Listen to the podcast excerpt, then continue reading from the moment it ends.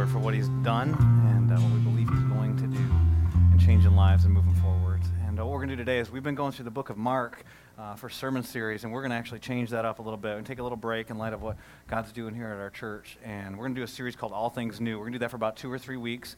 And I invite you right now, I'm pray for us as we open up the Word. I invite you to uh, turn in your Bibles to Lamentations. I won't pray that long, so you better find it. Lamentations is one of those books that uh, probably a lot of you weren't doing devotions out of this morning, and uh, maybe have never heard a sermon from. It's between Ezekiel and Jeremiah. So while you find it, let me just uh, pray and thank God for what He's done here, and then uh, just ask Him to do more of the same.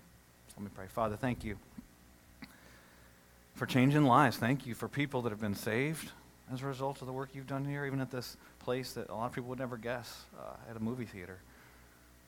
And I pray you continue to do that. I pray you continue to have marriages strengthened and relationships reconciled and lost people found and people that have been walking with you. Some of them came to Christ when they were five years old and they're 65 years old now, and you've got new steps for them to take. You've got new decisions for them to make, and you've got things that you want to happen. I pray you do that. I pray as we move to the, the uh, junior high here, this middle school, that you'd shake us up, that we wouldn't just get comfortable with how we do stuff, that you do something significant, you do a new thing in our midst, and you keep doing a bunch of the old stuff. In Jesus' name I pray. Amen. We're doing this series called All Things New, and if you think about it, we have a culture that is fascinated with the new. My kids have started a new school this year. It's their first time going. All three of them are in there. And I remember I was not the new kid at school. I remember going to a school, and you know, the same kids, like imagine when you were in sixth grade, however many years that took you to get there five, six, seven, eight, whatever it took you to get to that level. And then a new kid shows up. You had all your friends, all the guys and girls you knew, and then there's a new guy or there's a new girl. And that, so there's an intrigue with that person just because they're like a mystery. You don't know much about them because they're new. Think about with marketing, how we're fascinated with the new with marketing. Some of you are iPhone people, some of you are Android people, totally understand that. When the new iPhone comes out, the iPhone people will line up. I don't know when it comes out, I'm not a techie, but people will line up outside of the Apple store with tents and chairs like they're Cameron crazies trying to get basketball tickets, right? Like they're lined up to get the new phone. Here's an observation I want you to make when that happens. Notice that most of them are sitting there on an iPhone that works. They're not there because their phone doesn't work. They're there because they want the new product. And ironically, in that situation, one that in probably a week they could walk into the store and just grab off the shelf, but they're waiting outside, even though some of them have houses, they're waiting outside to buy this phone. Why are they so fascinated with the new? And then if you're not a techie, you can pick on the techies for doing that kind of thing. But any of us, you go to the store, there's something intriguing about new. If you're going to go, say you're the person that grocery shops for your family, or you do it for yourself, and you show up, and maybe you've always bought Crest toothpaste or always bought Colgate toothpaste, but you go to grab it and you see right next to it, it's the new Crest, new Colgate. All of a sudden, you just assume it's better. There's something intriguing about the new. So, what if that's not just you falling for a marketing scam? You were created in God's image. You're an image bearer of God. And what we see about God all throughout the scriptures is He's constantly doing a new thing. And we're going to talk about that in this series. Now, don't get me wrong. He is the Ancient of Days. He is the same yesterday, today, and forever, which is one of the most significant things about the application of this series when we come to the end. But when you look at the Bible, you go to the book of Genesis, it's the book of beginnings, is what it means. And you, you the first verse, in the beginning, God. And then what? What happened after that? Everything he does after that point is new. It's never happened before. The new earth, he creates earth. There was an earth. There's, and then there's water, and there's a sky, and there's birds, and there's vegetables. Some of you are excited about that, some of you are not. Then there's, there's all kinds of stuff. There's a first person, then there's the first couple. And then chapter 2, the first marriage, and he sanctifies that marriage between a man and a woman. It's new. He's never done that before. So, yeah, yeah, yeah, but then eventually it gets old, right? Well, it's really interesting if you jump to the end of the Bible and you're reading the book of Revelation, which is beyond where we're at right now. So you look at the millennial reign of Christ, the apocalypse, all this stuff's going to happen at the end. It's not the very last verse of the Bible, but towards the very end, Revelation chapter 21 and verse 5, God the Father speaking says this He who is seated on the throne said, I'm making everything new. A new heaven and a new earth and a new Jerusalem. And in between that, the new stuff that happens in Genesis chapter 1, Him making everything new, Revelation chapter 21, what do you see? Well, there's a new covenant. Ezekiel 36, He promises a new heart promises a new spirit. He promises, uh, he tells us what commands us. We're supposed to sing a new song to him. So not just the old songs, but to sing a new song. There's new commandments when you get to the New Testament to love one another. Wait a minute, love one another in the Old Testament. He gives new commandments. He's now giving a new example on how to do these things. He makes you new. The passage we'll talk about next week, 2 Corinthians chapter 5, verse 17. You're a new creation. Old is gone, new has come. His mercies are new every day. He's renewing your mind. It's part of his transformation process in you. He is a God of new beginnings, continually reconciling, restoring, and renewing, and inviting you to have a new beginning every day. And so today, what we're going to talk about in the first week of this series is God's new mercies. And we're getting a bunch of new stuff happening here at our church. That's why we're just going to take a little time out from Mark. Before we come into the new section of Mark and do a new series in Mark, we're going to talk about some of the new things that God's doing all throughout the scriptures. And then hopefully you'll ask yourself the question what new things God doing in me? And what does He want to do through me and through this church and in this city and in this world? And so if you have your Bibles, and we're going to be in Lamentations chapter 3. Like I said, between Ezekiel, Jeremiah, and the Old Testament, Jeremiah and Ezekiel actually is the way that it's sandwiched in there. It's a little book, five chapters. It's the only book in the Bible that's all laments, all funeral dirges. In fact, apart from when Jesus is actually dying on the cross, this is the darkest place in the entire Bible. It's ironic that the words that I'm going to read to you in verses 21 through 25 in Lamentations chapter 3 are some of the most hope giving words that you will see in all of Scripture. In order to understand how brilliant, how bright these shine, like a diamond that you put on a black cloth, you have to understand the darkness of what's happening in the rest of this book. So let me nerd out for you for just a second. This is actually written in Hebrew poetry. And the way that it's actually written is in acrostic format. And this is the structure of the book. And so in chapters 1, 2, and 4, You'll notice, even in your English Bibles, 22 verses in each one, because there's 22 letters in the Hebrew alphabet. And verse 1 is the first letter of the Hebrew alphabet. Verse 2, the second letter of the Hebrew alphabet. The climax of the book, or crescendo of the book, is chapter 3. And you'll notice there's 66 verses, because the first three verses are the first letter, the second three verses are the second letter. Why would you put this book in an acrostic format? Well, think about acrostics you've learned as a kid. Some of you learn music. Every good boy does fine. You remember those letters to help you remember something. That's not why it's done here. You don't have to help somebody remember the darkest days of their life. The reason why it's done here, first letter of the alphabet to the last letter of the alphabet, is because the author's communicating to us is everything about suffering happens here from A to Z. It's exhaustive and it's horrible. Let me just tell you what's happening here. Jerusalem's in ruins. The city's been burned, temple's destroyed, People are looking for help anywhere and everywhere they can find it. They want deliverance. They're seeking out idolatry is running rampant. They're seeking out every false god that you can imagine. The circumstances that are happening in this book, if you ever go through suffering, it's a great book to go to. It's worse than anything you've ever experienced. And I don't know all your stories, but I'm pretty sure that no one here has experienced. Let me just give you an example. I'll read you two verses. One's from chapter 2, before what we're going to read today, one's from chapter 4. Moms were eating their kids. In Lamentations chapter 2 and verse 20, it says this. The author, probably Jeremiah, says, Should women eat their offspring? The children they've cared for? Should priests and prophets be killed in the sanctuary of the Lord? That's how terrible things are here. So they're killing the priests and the prophets. It's not just, it's anybody that will tell the truth. The people are so paranoid that if you tell them the truth, it's not just that they say you're narrow minded and we don't disagree with you, you kind of put you off to the side and discard you. No, they're killing the priests and the prophets. And mothers are eating their children. All these awful mothers, how could they be so bad? Read Lamentations chapter 4 and verse 10. With their own hands, don't miss this, compassionate women have cooked their own children who became their food when my people were destroyed. These weren't savages. These mothers were mothers just like any mom here today. You don't love your kids more than these moms love their kids things got so bad, how desperate do you have to be? It got so bad they were cooking their own kids. I told you it's one of the darkest places in the whole Bible. In chapter 3, what happens is that Jeremiah, the author, shares with us personally what he thinks about this, how he feels about this. In chapter 3, verses 1 through 20 are all about that. And he talks about the circumstances. Verse 18, he says he's lost all hope. So I say, My splendor is gone and all that I've hoped for from the Lord. My hope is gone. And then verse 20 he talks about how he's in depression. And then verse 21, these are the verses that we'll focus on today. Yet this I call to mind, and therefore I have hope. Because of the Lord's great love, we are not consumed. For his compassions never fail. They are new every morning. That word compassions could be translated mercies. Some of your Bibles says mercies. The same word means the same thing. Compassions mercies are new every morning. Great is your faithfulness. Some of you know that hymn. Great is thy faithfulness. It comes from this verse. Great is your faithfulness. I say to myself, The Lord is my portion, my reward, what satisfies me.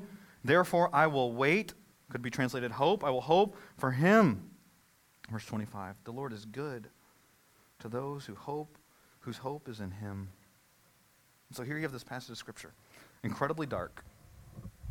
There is no hope. And then you get to verse 21. Therefore, I'll have hope. And then you get to verse 24.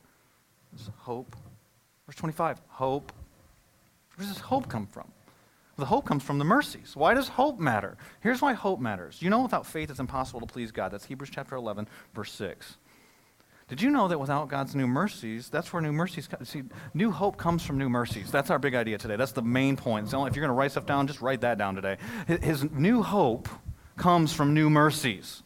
But why do we need hope? Well, I am hopeless. And this guy said that he was hopeless. And let me tell you something without hope, you can't have faith. Let me give you a biblical definition of faith. There's a lot of definitions you can find on the internet and books and Christian stuff and all kinds of things. Here's what the Bible says faith is Hebrews chapter 11, verse 1, the chapter of faith. Now, faith is, Webster says, no, this is God's word. Now, faith is being sure of what we hope for and certain of what we do not see. If you have no, fo- no hope, you have no faith. Without faith, it's impossible to please God. Hope is important. And new hope comes from God's new mercies. And so, what do people mean? Usually, you hear people say periodically, uh, somebody's going through a difficult time, they're having a bad day, you got fired, or you got an argument with somebody, something happened. Well, God's mercies are new every morning. Usually, as Christians, what we mean is this get some rest, and tomorrow will be better. That's not what this verse means. And let me tell you something else. You don't know if that's true. We said to our kids uh, this past week, and some of you know that our family's been through some difficult stuff recently. Uh, everything's going to be okay. And one of our daughters said, You don't know that. She's right. You don't know that. So, Christian, when you say the next time, God's mercies are new every morning, I know you mean to encourage somebody, but what do you mean by that? Because what if tomorrow they wake up and it's worse? It might be. Circumstances may be worse the next day.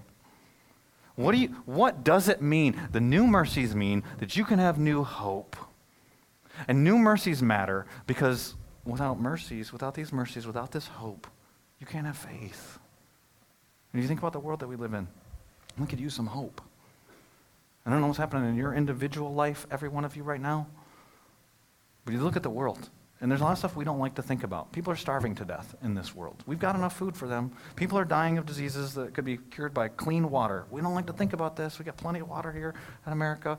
There's more slaves in the world today than there have ever been before. So we think about our history as a country. We don't like that. Slaves part of that, and we feel bad about that. But it's worse now than it's ever been. We don't like think of kids dying of AIDS all throughout Africa. There's ISIS and what's happening in the Middle East. There's terror stuff happening on our property too. Orlando shooting, think about that and how horrible that was. And I think back to Sandy Hook, and I remember, I remember well, the Columbine shooting. I don't know if you remember that or not. I was in college. I remember being somebody shot in a school. Do you know what I think now when it happens? Another one? Like this is the world that we live in. Some of that doesn't touch each one of us. But what about abortion in our country? We're not eating our kids, but we'll fight for the right to kill them. I read this week that, that, that abortion is one of the most popular surgeries that any adult female will have in our country. One in three women have had an abortion. Which means I don't want to say that cold heartedly because some of you have had abortions. And God can make that new, He can restore you. And He's sovereign even in those situations, but it's horrible. We could use some hope. Not to mention, if you get real personal, what's going on in, in, your life? There's so many people that struggle with depression, struggle with anxiety, could use some hope. There's so many people. marriages are falling apart. It is more normal, it seems like today, that marriages don't last than that they do last. People could use some hope. We got some people, the financial situation, there is just not enough month left to pay all the bills. Could use some hope. And here this guy says, Women are eating their children. He's lost all hope. And look at what he says when he goes back. Go back to verse 15 if you brought a copy of the scripture. He, you know who he is? It's God. It's not that God's allowed this, by the way, in the book of Lamentations. God's caused this suffering.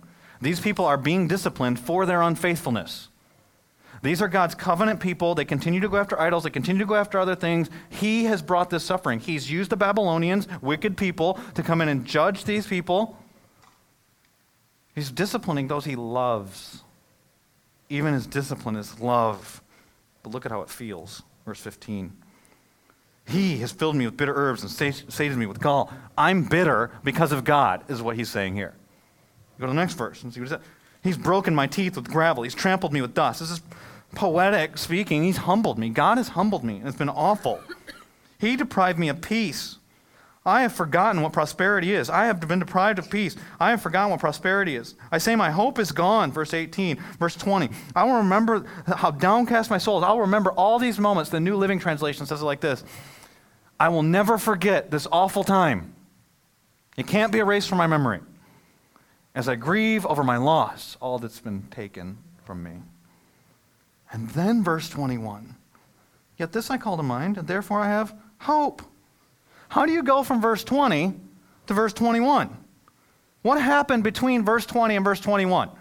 Like, did he get some kind of spiritual pep talk in between those moments? You know, Tony Robbins break onto the scene?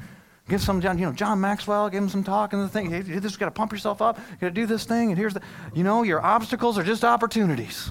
Your setbacks are your setups, and your tragedies are going to be your triumphs, and, and pump you all up with all that inspirational stuff. Let me tell you how that'll work. You'll get to the front door, and then real life will hit you in the face, and it's over. That's not what happened. That's not why he has hope here. Let me tell you the other problem that many of us have reading this verse is that we read our definition of hope into what the Bible means when it says hope, and they're not the same thing. A lot of us, when we think of hope, we're, we're basically talking about a wish. We wish something would happen. That's kind of how we'll define hope. That's not the Bible's definition of hope. It's like this week, I've seen people on Facebook and different social media talk about how the Olympics have brought so much hope. Like now I've got hope again because I've seen what's happened with the Olympics. And, and I was talking with our youth pastor, Dan Ryan, this past week. And I just made a comment to him, just an observation of life. I said, I've never given, been given an opportunity to sign up for a water polo team. However, in the Olympics, we always have a bunch of men on the water polo team. To which Dan Ryan looked at me and said, Scott, those guys are all six five and stacked. He was telling me, you got no hope, Scott. Like, you got no shot at making the water polo team. Now, to be clear, all I was saying is, in my growing up years, there was never like a water polo rec league. I never had a buddy say to me, hey, we're having a pickup game of water polo. Wanna come? I know I have no shot at playing water polo. Those guys are treading water, they're amazing. But you know what? There are a lot of kids around the country right now that are watching Simone Biles do her floor routine, and then little girls do somersaults through their living room, and they hope to one day be in the Olympics. Now, Dan Ryan is a cosmic, fun sucking killjoy. and I don't want to do that to you like he did to me. Some of you have a shot at making the Olympics, and I'm talking mostly like 40 and under, okay? Some of you little kids have a shot at making the Olympic. Some of you don't. Some, some of you, you know, little boys are putting on sheets and running around their living room. They think that he likes Usain Bolt, and we think Usain Bolt's like American. We're cheering for him. And, and then we got you got like USA basketball team. Kevin Durant's like you know just dropping shots like nothing. Some little kids running through his living room throwing balls and stuff at baskets. And then you want to look at some of these little kids and go, listen, your dad's five six. He can't run and he can't jump. You got no shot. But you don't want to be a cosmic, fun-sucking killjoy. So you let them have hope. Hope is what we think wishful thinking. I hope that one day, and fill in the blank, whatever your biggest dream would be, and it's a wish. That's not Bible hope. Let me tell you what Bible hope is. There's a lot of definitions out there. I really like the one that John Piper has written, so I'm going to use that because he's got every word in this definition matters. His hope, biblical hope, not the hope like wishful thinking hope. Biblical hope is a confident, keyword, expectation not just, hey, I expect something to be like, and they have no basis for that, but there's a confident expectation and desire for something good in the future. Now, why is that different than wishful thinking? Because of what it's based on. It's based on God's character, not on your circumstances. oftentimes when we talk, I hope these circumstances are going to go this way. I hope this is going to happen. I hope, I wish is what we mean. Biblical hope we can be confident in because we're, doing, we're looking at it through God's character. Another author said this. He kind of flips the script on the way that most of us look at life. His name's Warren Wiersbe. He said this Unbelief causes us to look at God through our circumstances. And so it's like a lot of times what people do when they think about God is this stuff's happening in my life, so God must be like, and they filter what they think of God through their circumstances. Look what he says. This creates hopelessness. But faith enables us to look at our circumstances through the reality of God, or I'd say the lens of God. And so it's like you flip the script. Instead of going, here's my circumstances, here's God, it's like going, here's God, or here's my circumstances, and I'm viewing it through the lens of God's character. And he says, and this gives us hope. It's a game changer in how you look at this. And you say, what did, what did Jeremiah do? What's different? The first 20 verses, go ahead and read it if you brought your Bible, it's him talking all about his circumstances. Verse 21, he flips the script. He's not talking about circumstance anymore, and all of a sudden he went from no hope to therefore I have hope, a confident expectation. What's it based on? Verse 22, because, and it's all about God's character. Let me read it to you again. Verse 22, because of the Lord's great love, his character, God is love. We're not consumed. The very fact I woke up is evidence of this. For, here, how do I see it? His mercies, his compassions, they never fail. Every time I've needed mercies, every time I've needed his compassion, it's always been there. Great is your faithfulness. That's his character. No circumstances changed between verse 20 and verse 21. But everything changed for the guy who was writing these things down. Do you know why? He stopped trying to filter God through his circumstances, and he started filtering his circumstances through God's character. It changes everything. Think about how different you would view life if you viewed it in light of what you know to be true about God versus here's what's happening in my life. Then God must be, and then we write a script of what we think God is like. And we end up worshiping a God that doesn't exist because we've made him up. And what he does here is he starts going through who God is. And what you see is that God's in control. He's sovereign. Do you believe God's sovereign? We sing that song, God's sovereign. He's the one, if you want to get that from Lamentations, he's the one who caused this suffering. Didn't allow it. He ordained and orchestrated the suffering that they're experiencing. Well, I can't worship a God like that. Then you can't worship the God of the Bible. And your view on that will probably change when you start to think about his character and who he is. what do we know to be true about God? Is he in control in every circumstance? Because we can say that. I can say that as if we all believe that. But do you believe? Do you believe that God is really in control in every circumstance? Do you believe that if you have $20 left in your bank account and you've got hundreds, maybe thousands of bills coming, that God's still sitting on his throne? Or does something happen in your life and God goes, oh, didn't see that one coming? Man, car accident. Oh, now I got a plan B. Let me tell you something God never operates on plan B. He's sovereign. The cross wasn't plan B, he, he had a plan the whole time. And so I can ask you any question about any circumstance in your life, and you got to answer the question: Is God still on His throne? If, if some of you, some of you, you might have an amazing marriage today. If your spouse walked out tomorrow, would God still be on His throne? If your best friend betrayed you, would God still be on his throne? If you got a call from the doctor and you, I know people who've died of cancer, you have cancer. Would God still be on his throne? Or would he be screaming, oh, now I got to fix this. I got to figure this out for Chris. I got to figure this out for Michael. What am I to do? Try and put yourself in the place of some of the people in the Bible. You've been in oppression your entire life. You're standing at the Red Sea. You look to your left, desert. You look to your right, desert in front of you, the guy who's been holding you in oppression since your birth, and his army. You have no weapons. Behind you, water. Is God still on his throne? That's not a rhetorical question. Is God still on his throne? He is.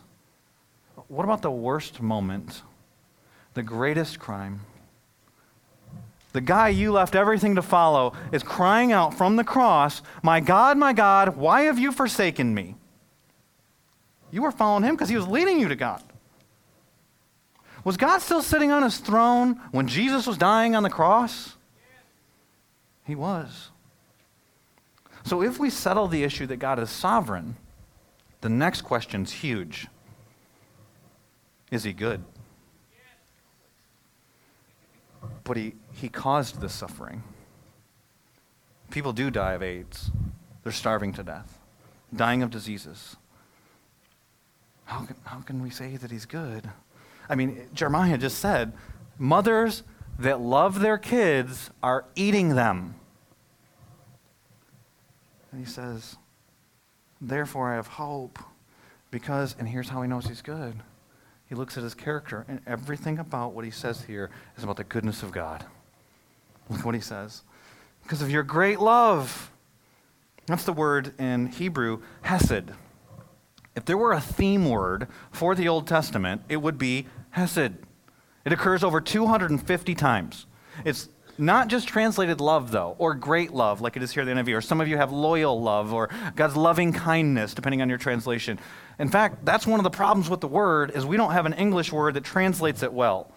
And so if you look throughout the Old Testament, sometimes it's forgiveness, grace, kindness, generosity, loyal love, love, faithfulness. Because we don't have one word that just encompasses what he means when he says here, Hesed. His Hesed love, covenant love, committed love. Love that's based on his character, not yours or mine. That's why he can love us no matter what. You want to see Hesed love? If you go to the New Testament, there's a story in Luke chapter 10. It's the story of the Good Samaritan. Many people, even if you've never been to church, have heard the story of the Good Samaritan. And what happens is, in modern day language, is there's a guy who's beaten, left for dead, he's been robbed, and a pastor comes by and decides it's too inconvenient. Doesn't go by the guy. Then a worship pastor comes by, and you think, well, he's, they're more sensitive, and so maybe he'll. Nope. Walks around the guy. Then a radical jihadist, Samaritan, which is how the Jews would have heard that, comes by, helps the guy up, puts him on his own donkey, cleans him up, gives him his own ointment, his own clothes, his own money, says to the innkeeper, I'll pay you just do what he needs and I got it, I got it covered. I'll bring more money later. Here's a check now. And then in Luke chapter 10 and verse 37, Jesus is given a parable. He says, That's the guy who showed mercy. Interestingly, the word in verse 37 is translated mercy. When scholars translate the Old Testament, which was originally written in Hebrew, into Greek, that's the word they use for hesed what we see in the parable of the Good Samaritan. Hesed is a, it's a covenant love. It's like you have, like, you don't love everybody the same. So I've got some of these guys that are up here in the front. I know you're married, I know your stories. Um, we are, as believers in Jesus Christ, I know you both profess faith in Christ, I know you're married, I know they're members of this church. Um, we're supposed to love every woman here. They're our sisters in Christ. But you don't love them all the same. You've got a, more of a covenant with the members of our church because we've covenanted with one another that we want to live a life of righteousness and we're going to confront each other in sin and we're going to deal with some of those things different than you would just people that have attended our church, just showed up at our church. And then you've got people that are in your small group, and so you know them better and you're more covenanted with them. And then we're married. And so you got your wife, and you're, you're covenanted with your wife different than, than you're covenanted with my wife, all right? I'm, for real. In fact, if you think that I'm making this stuff up, you can read in the Bible in Ephesians chapter 5, husbands are given specific instruction on how to love their wives like Christ loved the church. We should love everybody like Christ. Yeah, I get that. But then how do you do that? And you wash over her with the word. You should lead her in the home and you protect for her. And you provide for her. You're going to give an account for her spiritual well being, husbands. Specific instructions to you. And then, what is it supposed to look like? My favorite illustration of this kind of love in the Bible is Hosea. You know the prophet Hosea? What God says to his man, he says, You're going to marry a prostitute. Your love for her is not going to be about her, by the way. You're going to marry her. She's going to cheat on you. You're going to have to go get her out of a brothel. You're going to have to buy her back, Hosea. Because I want you to know what it's like for me to love my people. That's how God loves you. And so let me tell you something about God's love for you. It's based on his character, not yours. That's really good news for some of, some of us are like, well, I want you to pump up my ego. I'm pretty special. God should love me. Sorry. Ego blast today. It's actually about his character, which means this no matter what you do, you can't make him not love you. He loves you no matter what. His love is based on his faithfulness, not yours. And what does the New Testament tell us? Even when we've been unfaithful, he's faithful. What do we see here? Great is your faithfulness. I've had a couple friends tell me recently, I don't think it's coincidence. They're both, one's adopted and one's in the process of doing foster care. And they both told me the same story that they've experienced in their training about kids that they've considered adopting or kids that were going to be adopted. They, tell, they, they warn the folks to say, hey, these kids all, no matter what the scenario is, it's all bad. So they all have wounds, they all have pain, they all have hurt. Some of them will try to get you to reject them. And so the one guy, my friend, he's in Texas, he was telling me the story that they got told in their training about these two boys that were brothers. And they actually intentionally tried to get kicked out of foster homes to prove that they were unlovable. That's how they felt. Say, how fast can we do this? They'd be jerks, they'd say mean things, they'd do all this stuff, get in trouble. And they had journals they'd keep on how fast they get kicked out. They were at this one guy's house, and he kept pursuing them. And he kept, even when they do dumb stuff, even when they'd say mean things to him. And finally, one day, one of the brothers looked at the other one and said, I think this guy's for real. Let's give him a chance. That's how God loves you. And you keep going and you keep doing. Now, there is discipline. But even that is for your good, to call you back. We won't get to the end of this chapter. That's the point. Even the discipline is so you'd return, you could have a new beginning, that you could start over. His mercies are new. In fact, how do we know that he's got Hesed love? That's what he tells us in this passage. For his mercies are new, his compassions are new. They never fail, they're new every morning. That's the evidence of his love. You got the mercy you need every moment. Just like the Israelites received manna in the desert every morning, God is faithful, there are mercies. God will give you more than you can handle. That's why when you start looking at your circumstances, and you start like Jeremiah, God's man is doing here. I've got no hope. It's all been taken. It's all gone. Utter despair. But then I started thinking about your character. And I realized even that's good. And I've got hope. It's like the Apostle Paul in the New Testament, 2 Corinthians chapter 1. He says, I despaired of life itself. Paul, who writes the majority of the New Testament, ready to die. I despair of life itself. That's not the blues. That's not I had a, it's rainy out on Monday. No. I want, I want my life to be over. Then I look at your character. Now I've got hope. Because you give me more than I can handle, but you never give me more than you can handle. So I can have a confident expectation that whatever you're doing is good because you're good. So ultimately, this will be for my good, even. And you're going to receive gl- glory and sometimes the bad stuff that happens in your life, it's not punishment because you were bad. Let me just say that. You see Job, read Job. What Job didn't realize is there was, it wasn't even about him. There's a cosmic battle happening, a spiritual warfare is taking place. But do you notice in Job that Satan has to ask God for permission for anything he does to Job? God is constantly in control always on his throne and always good. The same yesterday, today, and forever. The Ancient of Days. You don't have to worry that in your circumstances he changed, but he'll do a new thing in you. And so, what does he say?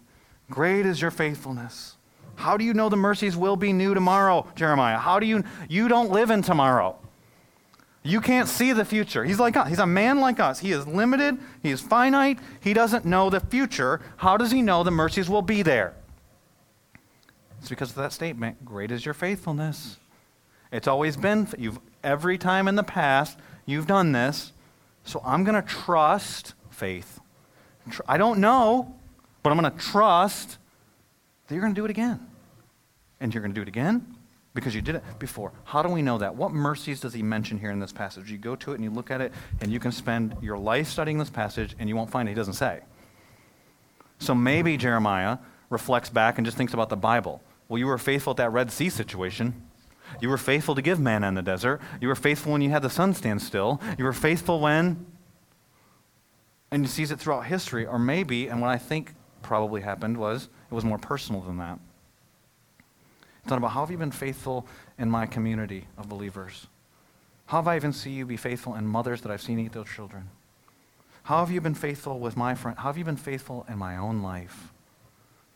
So, how do you know God's mercies are going to be new tomorrow? You know God's mercies are going to be new tomorrow because He gave you what you needed for today. And He did it in the past.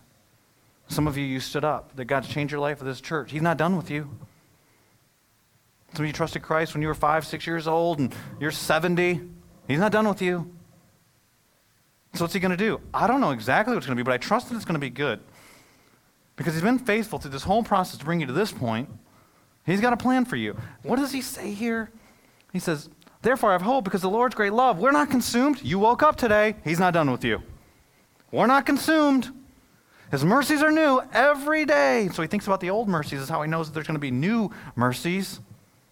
And so you think about the old mercies. I told you we were reflecting this week as a church and the staff and just talking about what God's done. I believe God's going to do some great things when we go to this middle school. I don't know, I don't have a promise you know, August 28th, you know, so and so is going to trust Christ as their Savior. I don't, I don't know that, but I trust that He's going to do stuff like that because of what He's done in the past. And so I just started thinking about our church, and I was thinking about different people. And I remember one guy, Gino. I don't know if you know Gino. He serves on our tech team or not. I remember the day that I met Gino. Gino came walking up to me at South Point Mall the day after Christmas. It was Christmas Day or the day after that or whatever. We had a Christmas Eve service, and we were at South Point Mall. With that, I remember I was with my wife. I was probably getting Chick Fil A because I'm a Christian. I don't know. It's a joke. I don't even really like Chick Fil A. No, don't throw anything. My wife likes it, so she's better anyway. Um, I'm in line at the food court. Gino comes walking up to me. I remember he's got a stocking cap on. Says, "Hey, you're that guy from the church." I was like, well, I'm a guy from a church. he said, I was at your Christmas Eve service the other night. I was oh, hey, it's great. You should come to the theater sometime. We should invite you to come regularly. Told me about his family, moved here from New York, all stuff. We start talking, get to know each other. I go into the office. The next day that we have the office open, I remember Stephanie Michael worked in our office at that time. She comes up to me with this decision cards of different people who had trusted Christ at our, our Christmas Eve service. And the top card is Gino. And I'm like, I don't know a lot of Ginos. I'm pretty confident this is the guy from the food court. And I call him up. It was Gino from the food court. And then Gino's, he got baptized. I can't remember if he's one of the ones that we saw in the video or not, but he got baptized here at this church. He's taking steps of faith. He serves on our tech team now. He's leading his family. He's leading his kids, uh, trying to lead them to Jesus. And, and so God did that in Gino's life. I think there'll be another Gino. And we were, even we were talking about it as a staff. I remember uh, Michelle McCann. She's uh, on, our, on our staff team now. But she trusted Christ here at this theater. And she said, I don't know a church outside of this theater. Like, I don't even, that's not my Christian experience. And I remember the day that Michelle trusted Christ. I remember we did an invitation where we had people come forward, which was, we don't do that very often. The room doesn't really lend itself to that. But that day we said, if you want to trust Christ as your Savior, come down here. And I remember she brought a friend with her, holding her friend's hand, and her friend had lost her voice that day. So when she walked up to me, I said, what are you, what are you coming forward for? I didn't have any idea what she was talking about. And then I handed her off to my wife. She's got it, she'll cover it. And my wife led her to Christ. And I remember the day that Michelle, this is a years later now, after her trust in Christ, I remember when she first shared some of her story, not all of it, but some stuff that most people don't usually talk about in church, with our church, and what freedom that was for her. A new freedom. That's, oh, by the way, connecting someone to Jesus for life change isn't just when they came forward and trusted Christ. It's that moment when she shares her story, too, and she realizes that real freedom's found in Christ. It doesn't really matter what anybody else thinks. You've already, you're loved by Him. And so she experienced that. And you know what happened to several other people in our church? At least they couldn't talk about it in front, but they could at least talk about that thing of her story with her. New freedom for them. That's life change. I remember there's a guy that's a new friend. He was in the first service, and he started coming to our church a little bit over a year ago. His name's Manny. Manny is, uh, comes from Carthage, not Carthage, North Carolina, Carthage, Africa. Uh, Muslim background, that's his ethnicity and kind of the social background that he comes from. He first got invited to our church nine years ago by a young lady named Teresa Hauber, who was wrapping presents for Southbridge over at Barnes & Noble. He was at Christmas time buying a present. She says, oh, I'll wrap it up. Wraps it in Christmas paper instead of the Jewish paper, is what she told me was the story. And she said, you should come to our church sometime. He was a Muslim guy. He wasn't looking for a church. And he said, What church do you go to? Over at the movie theater. My husband plays on the worship team. And she was like, I work with your husband. And made this connection. How crazy is that guy from Carthage, Africa? Anyway, stands here. He didn't come to our church. He's not looking for a church, but he started dating a girl.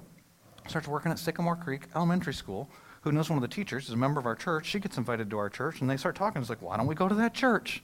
So nine years, you never know. You invite somebody to church, what God's going to do. Nine years later, he comes to church. We start talking afterwards. I don't believe that stuff he starts telling me. You stuff you're talking about, I don't believe that. I said, why don't you start reading the Bible? Why don't you read John? The next week, he comes to church. All right, I read Matthew, Mark, Luke, and John like you said. it's like, you read more than the rest of us. Anyway. And then he starts telling, I don't like some of the stuff you said. And we got about a year of relationship. A few months ago, he sits in my office, places his faith in Jesus Christ as a Savior. Isn't that awesome? Yeah, give the Lord a hand.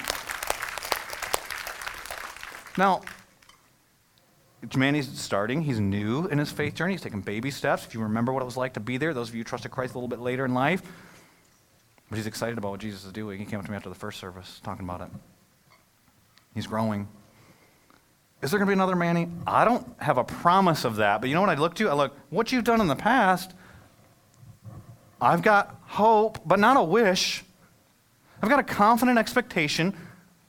It might be painful how we get to the next Manny, but you're good. It's going to be good. So you think about the land. What happened with the land? Let me tell you my narrative. Now that Vern's not up here, I can tell you. No, I'm just kidding. Let me tell you. Let me tell you what it was like for me. I remember I got a call from the civil guy, and he, I don't talk to the civil. You know, a lot of times I give you these announcements, but like John Cullen's the one who gets a call from the civil guy, and so the civil guy left me a voicemail. I was like, "Why are you calling?" So I called him back. He tells me this, you know, eminent domain. They're going to make you sell your property stuff. I get on the phone. I go, "Are you kidding?" Like I said it out loud. No one's in my office. I said, "Are you kidding?" And then I hung up the phone. You could sit in my desk, and I just leaned back, and I went, "Ah," like big sigh our walls are like paper thin in our offices, so Pastor Brad, our children's pastor, comes over goes, You don't usually make that noise. I said, That's right. And we start, he pastored me through that moment. We start talking about some of those things. And by the end of the day, I was actually laughing. I think about what just happened here at the theater. Like, how narrow minded would I have to be not to see this? We, the day that we found out that we weren't going to have enough seats at the theater anymore, what are we going to do? It's a mess. How are we going to fix this? Because we've looked at all the options and there's not another better option than the theater. This is going to be terrible. And then God was doing something better with the school that was being built that we'd never looked at before, and I don't even think we knew about it at that day. So if God's going to do that with this situation, why wouldn't I trust Him with the other? Now, Vern doesn't like me saying this because the sale hasn't actually gone through on our property, but I can imagine a day where we'll drive on an off ramp over Aviation Parkway and go over that property and be like, man, I'm sure glad we're on that piece of junk property. because there was a church sitting in the middle of Brier Creek that none of us saw. I'm just kidding. I don't know what's going to, I don't have a promise of what's going to happen. But when I look at the circumstances through God's character, what has He done in the past? That I think we can trust Him. And you look at what's happening here in this passage. Let me point something out to you about Lamentations. Chapter 2 comes before chapter 3. Chapter 3 comes after chapter 4, or before chapter 4. You don't have to get a seminary degree to figure that one out. Moms were eating their kids in chapter 2. Moms were eating their kids still in chapter 4. He's got hope in chapter 3. His circumstances didn't change. But he says this in verse 24 I say to myself, this is now he's talking, he says, let me, let me share my heart with you, Jeremiah saying. The Lord is my portion. It doesn't matter what happens. I get him. You get God. Is that not good news? You don't deserve him. He's so good, and he wants you. He's continually, every day, inviting you to a new beginning, restoration, reconciliation, all things being made new renewal of mind, new creation. Old is gone, new has come, new mercies. He's the reward. He's the one that satisfies. And you'll go after other stuff. Even after hearing this message, you'll go after other stuff. But He is your portion. So here's my hope for you. I hope that you leave today with incredible hope, not because I'm, it's going to be better when you walk out those front doors. It might get worse. But you have Hesed, God's love for you. His mercies are new every day, and He will be faithful. I hope that you'll look at the circumstances through the character of God and have incredible hope of what God has, a confident expectation of a future good. Let me pray for us. Father, I thank you for everyone that's here today. It is no mistake that each person that came to this church today came today. And God, I don't know what circumstances everyone's going through. You do. Please speak into them. I don't know what's going to happen tomorrow. You do, and we trust you. And God, I pray for any that don't know you as Savior, that right now in this moment they would confess their sins to you and turn to you and trust you because you are good, you are loving, you are forgiving, you are gracious, and you love us too much to leave us. As we see with these people, they're being disciplined in this passage. And we don't like pain, but oftentimes it's a prerequisite to our spiritual growth. I pray for my friends that are going through pain right now, God, that they would cast their cares on you because you care for them and they would be overwhelmed with your care, with your Hesed love today. Thank you for being so faithful when we're unfaithful. Thank you for taking us back. In Jesus' name I pray. Amen.